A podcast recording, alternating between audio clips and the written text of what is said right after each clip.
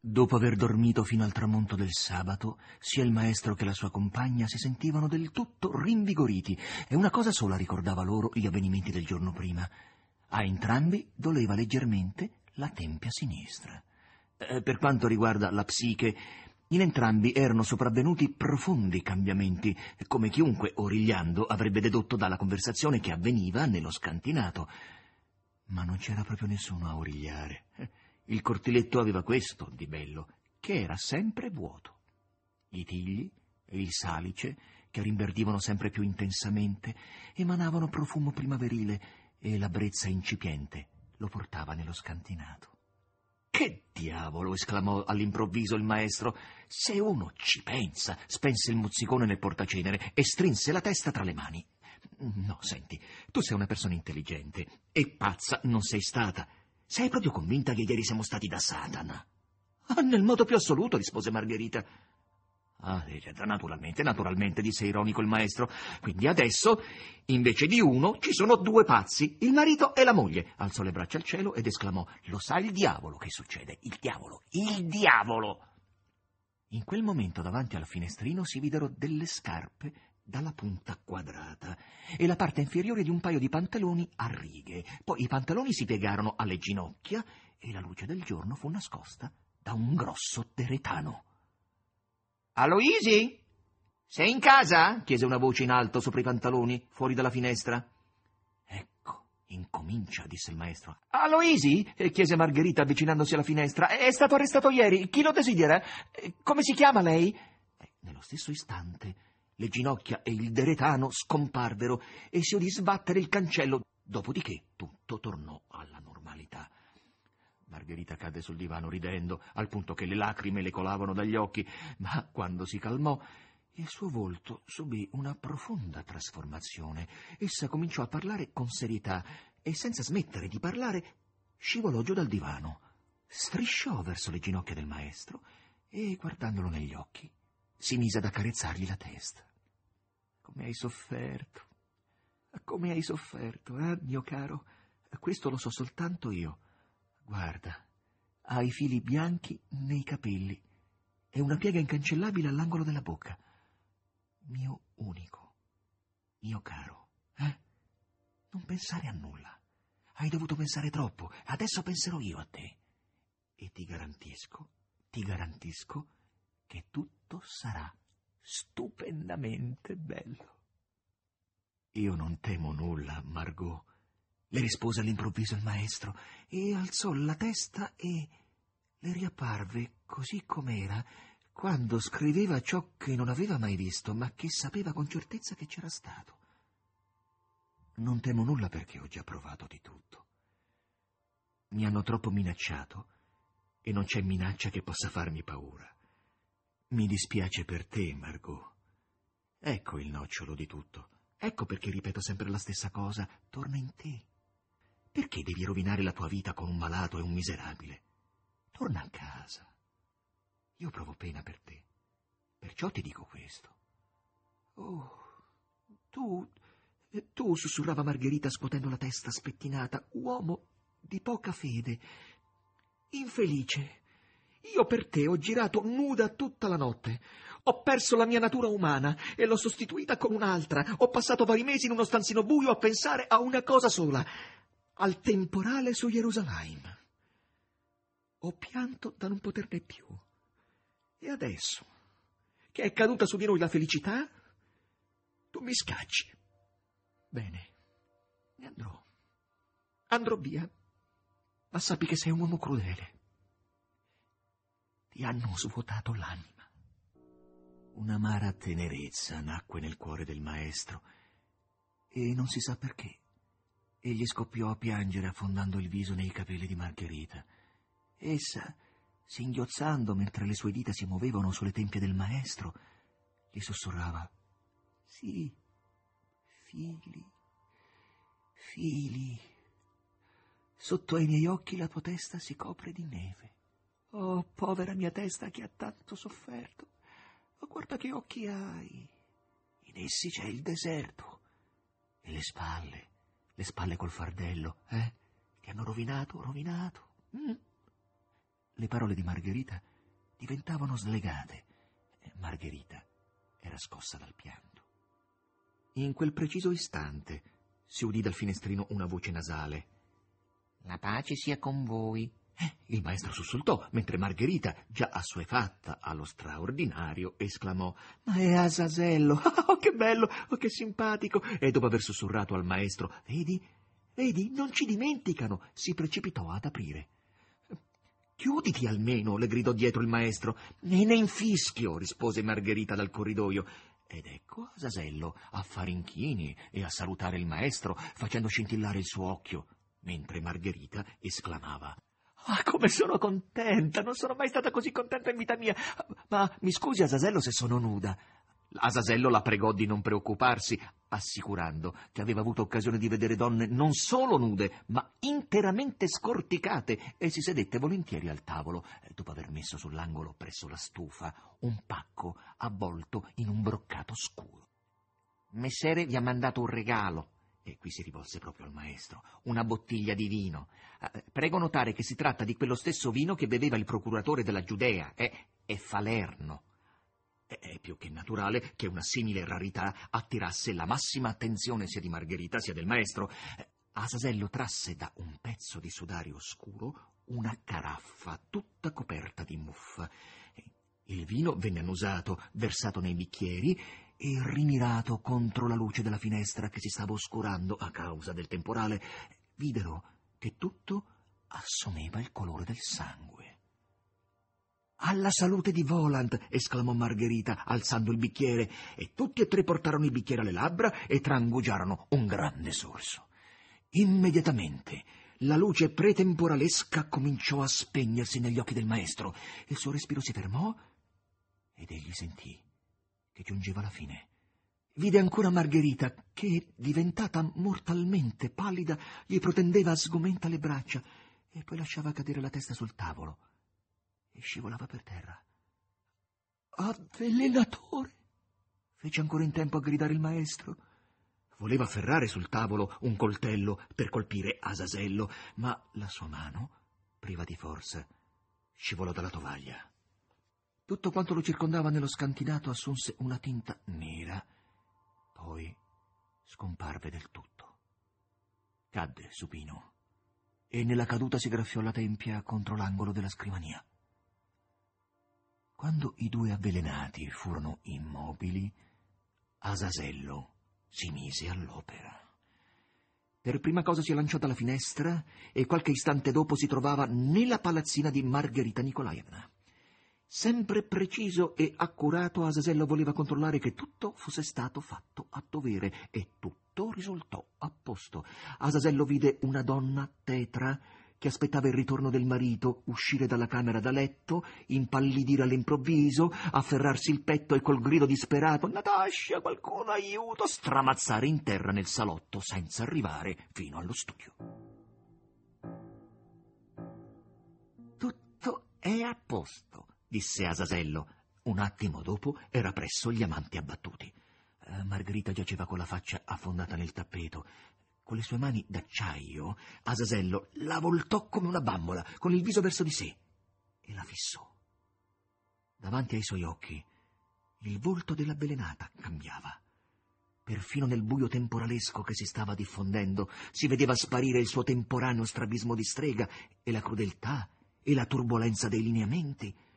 Il volto della defunta divenne più puro e finalmente s'addolcì e i suoi denti digrignanti non le davano più un'espressione rapace, ma solo di femmineo dolore. Allora Asasello le dischiuse i bianchi denti e le versò in bocca alcune gocce di quello stesso vino con cui l'aveva avvelenata.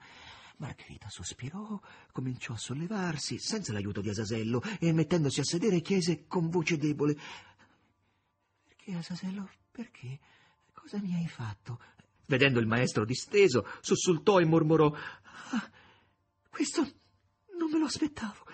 Assassino! Ma no, no, rispose Asasello, adesso si alzerà. Ah, ma perché così nervosa? Margherita gli credette subito, tanto la voce del rosso demonio era convincente. Essa balzò in piedi, energica, viva, e lo aiutò a far bere del vino all'uomo disteso. Aperti gli occhi, quello lanciò un'occhiata cupa e con odio ripeté la sua ultima parola. Avvelenatore!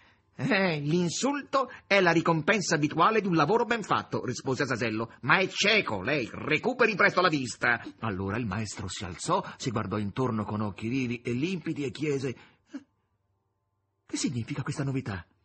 Significa, rispose Sasello, che è ora. Già romba il temporale, sente? Si sta facendo buio. Ah, i cavalli scalpitano, il giardino sussulta. Ah, salutate lo scantinato. Ah, salutate in fretta. Capisco, disse il maestro guardandosi in giro. lei ci ha uccisi. Noi siamo morti. Ah, che soluzione intelligente. E come tempestiva. Ah, adesso ho capito tutto. Ma per carità, rispose Asasello. Proprio lei dice questo? lei che la sua compagna chiama maestro, lei che sta pensando come può essere morto? Forse che per considerarsi vivi bisogna per forza starsene in questo scantinato con la camicia e le mutande dell'ospedale. Oh, è ridicolo. Ho capito tutto quello che lei ha detto, esclamò il maestro. Inutile continuare. Lei ha mille volte ragione. Grande Voland. E che Margherita, grande Voland, ha avuto un'idea molto migliore della mia. Ma il romanzo. Il romanzo, gridava il maestro. Portati dietro il romanzo, dovunque tu volerai. Eh, inutile, rispose il maestro, lo so a memoria. Ma non dimenticherai. Non dimenticherai neppure una parola, chiedeva Margherita, stringendosi all'amante e asciugandogli il sangue sulla tempia ferita. No, non preoccuparti questo momento non dimenticherò mai niente, rispose lui. Allora il fuoco, esclamò Asosello.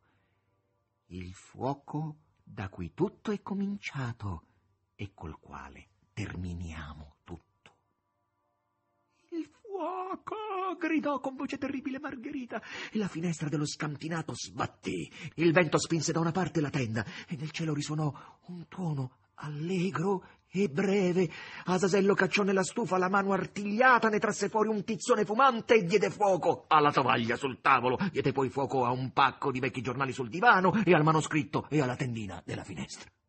Il maestro già inebriato dall'imminente cavalcata, buttò giù dallo scaffale sul tavolo un libro, ne arruffò le pagine nella tovaglia fiammeggiante e il libro fu avvolto da un'allegra fiammata.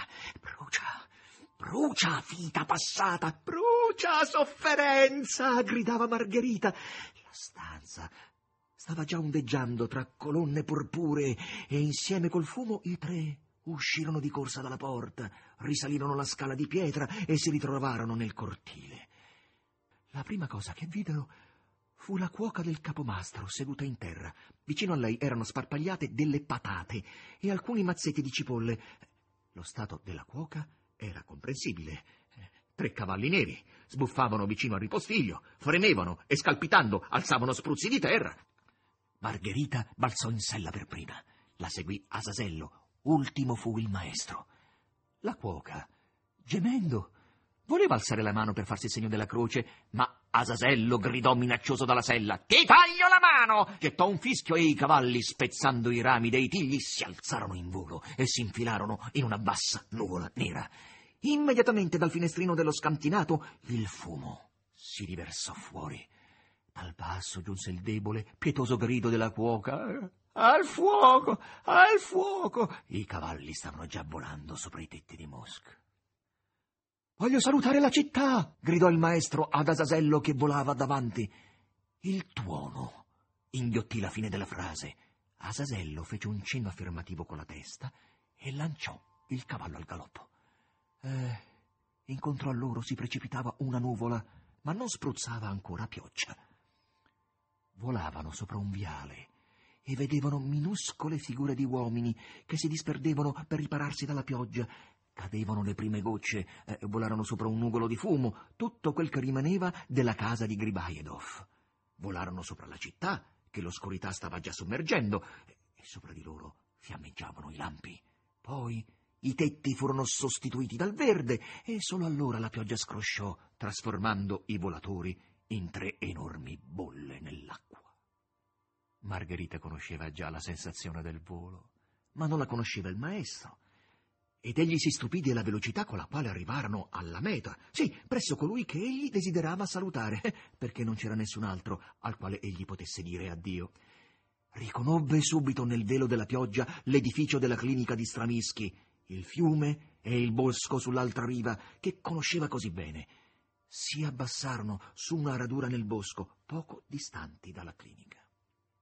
Vi aspetterò qui! gridò Asasello, mettendo le mani attorno alla bocca, ora illuminato dai lampi, ora scomparendo nel velo grigio. Salutate, ma sbrigatevi! Un attimo dopo, il maestro con mano pratica scostava l'inferiata del balcone della stanza numero 117. Margherita lo seguiva. Entrarono da Ivanushka invisibili e inosservati tra il fracasso e il grido del temporale. Il maestro si fermò vicino al letto. Ivanushka giaceva immobile, come allora, quando per la prima volta osservava il temporale nella casa dove aveva trovato riposo. Ma non piangeva come quella volta. Quando finalmente riuscì a distinguere la sagoma scura che aveva fatto irruzione dal balcone, si sollevò, protese le braccia e disse con gioia è lei. L'aspettavo, l'aspettavo da tanto. Eccola finalmente vicino mio. Il maestro rispose Sono qui, ma purtroppo non posso più essere suo vicino. Me ne vado per sempre e sono venuto solo per salutarla. Lo sapevo, l'ho intuito, rispose sommesso Ivan e chiese Lo ha incontrato? Sì, disse il maestro. Sono venuto a dirle addio perché lei è l'unica persona con cui io abbia parlato negli ultimi tempi. Ivanushka si illuminò e disse Ha fatto bene a passare di qui. Io manterrò la mia parola, non scriverò più poesiucce. Adesso mi interessa altro. Ivanushka sorrise e guardò con occhi spiritati oltre il maestro. Voglio scrivere altro. Eh, mentre ero qui, sa, ho capito molte cose. Il maestro si emozionò a sentire quelle parole e disse, sedendosi sul bordo del letto, Ah, bene, questo sì che è bene. Scriva il seguito su di lui. Gli occhi di Ivanuska fiammeggiarono. E lei non lo farà? Qui abbassò la testa e soggiunse pensieroso. Ah, sì che domanda la mia. Ivanuska sbirciò il pavimento e guardò spaventato. Oh sì, disse il maestro. E la sua voce sembrò a Ivanuska sconosciuta e sorda. Non scriverò più di lui. Altro mi occuperà. Il fragore del temporale fu squarciato da un fischio lontano. Sente? chiese il maestro. È il temporale. No, chiamano me. E ora? spiegò il maestro e si alzò dal letto. Ah, aspetti, una parola ancora, pregò Ivan. Ha ritrovato lei. Le era rimasta fedele. Eccola rispose il maestro e indicò la parete. Dalla bianca parete si distaccò, scura, Margherita, che si avvicinò al letto. Guardava il giovane disteso e nei suoi occhi si leggeva l'afflizione. Povero, povero Ivan, sussurrò Margherita con le sole labbra, chinandosi sul letto. Com'è bella, disse Ivan, oh, senza invidia ma con mestizia e con una placida commozione. Guardi come le cose si sono messe bene per voi. Ah, per me invece no. E qui rifletté e aggiunse pensieroso. O, oh, oh, forse sì. E invece sì. Sì, senz'altro, sussurrò Margherita e si chinò completamente su di lui. Adesso le do un bacio e tutto per lei andrà bene. Mi creda. Ah, ho già visto di tutto. So tutto. Il giovane steso sul letto le abbracciò il collo ed essa lo baciò. Addio, discepolo, disse il maestro con voce appena percettibile e cominciò a dissolversi nell'aria. Scomparve e con lui scomparve Margherita. L'inferriata del balcone si chiuse. Ivanushka divenne irrequieto. Si sedette sul letto, si guardò preoccupato in giro, gemette perfino, cominciò a parlare con se stesso e si alzò. Il temporale imperversava sempre più forte e evidentemente lo rendeva agitato. Era anche inquieto perché dietro la porta, col suo udito ormai assuefatto al costante silenzio, aveva afferrato passi rapidi e voci sorde. Chiamò, cominciando a innervosirsi e a sussultare. Praskovia Fiodorovna! Praskovia Fiodorovna stava già entrando nella stanza, guardando Ivanushka con espressione interrogativa e preoccupata. Che cosa? Che cosa c'è? Che cosa c'è? chiedeva. Le turbe il temporale. niente, niente, adesso l'aiuteremo. Adesso chiamo il dottore. No, Praskovia Fiodorovna, non è il caso di chiamare il dottore, disse Ivanushka guardando inquieto. Non Praskovia Fiodorovna, bensì la parete. Non, non ho niente di speciale. Adesso comincio a capire, non si preoccupi. Mi dica piuttosto, pregò Ivan con voce carezzevole, che cos'è successo lì vicino? Nella stanza 118. Nella 118, ripeté Praskovia Fiodorovna, e i suoi occhi diventarono sfuggenti. Eh, niente, proprio niente. Ma la sua voce era falsa. Ivaniuska se ne accorse subito e disse: Eh, Praskovia Fiodorovna, lei è una persona sincera. Crede che darò in escandescenze? No, Praskovia Fiodorovna, questo non succederà, eh? Eh, allora è meglio che lei mi dica la verità. Tanto io sento tutto attraverso la parete. È morto adesso il suo vicino, sussurrò Praskovia Fiodorovna, incapace di vincere la sua sincerità e bontà, e tutta rivestita della luce d'un fulmine, guardò spaventata Ivanushka. Ma ad Ivanushka non successe nulla di terribile. Si limitò ad alzare il dito con fare significativo e disse lo sapevo. Le assicuro, Praskovia Fiodorovna, che in questo momento in città è morta anche un'altra persona. So perfino chi è. E qui Ivanushka sorrise con aria misteriosa. È una donna.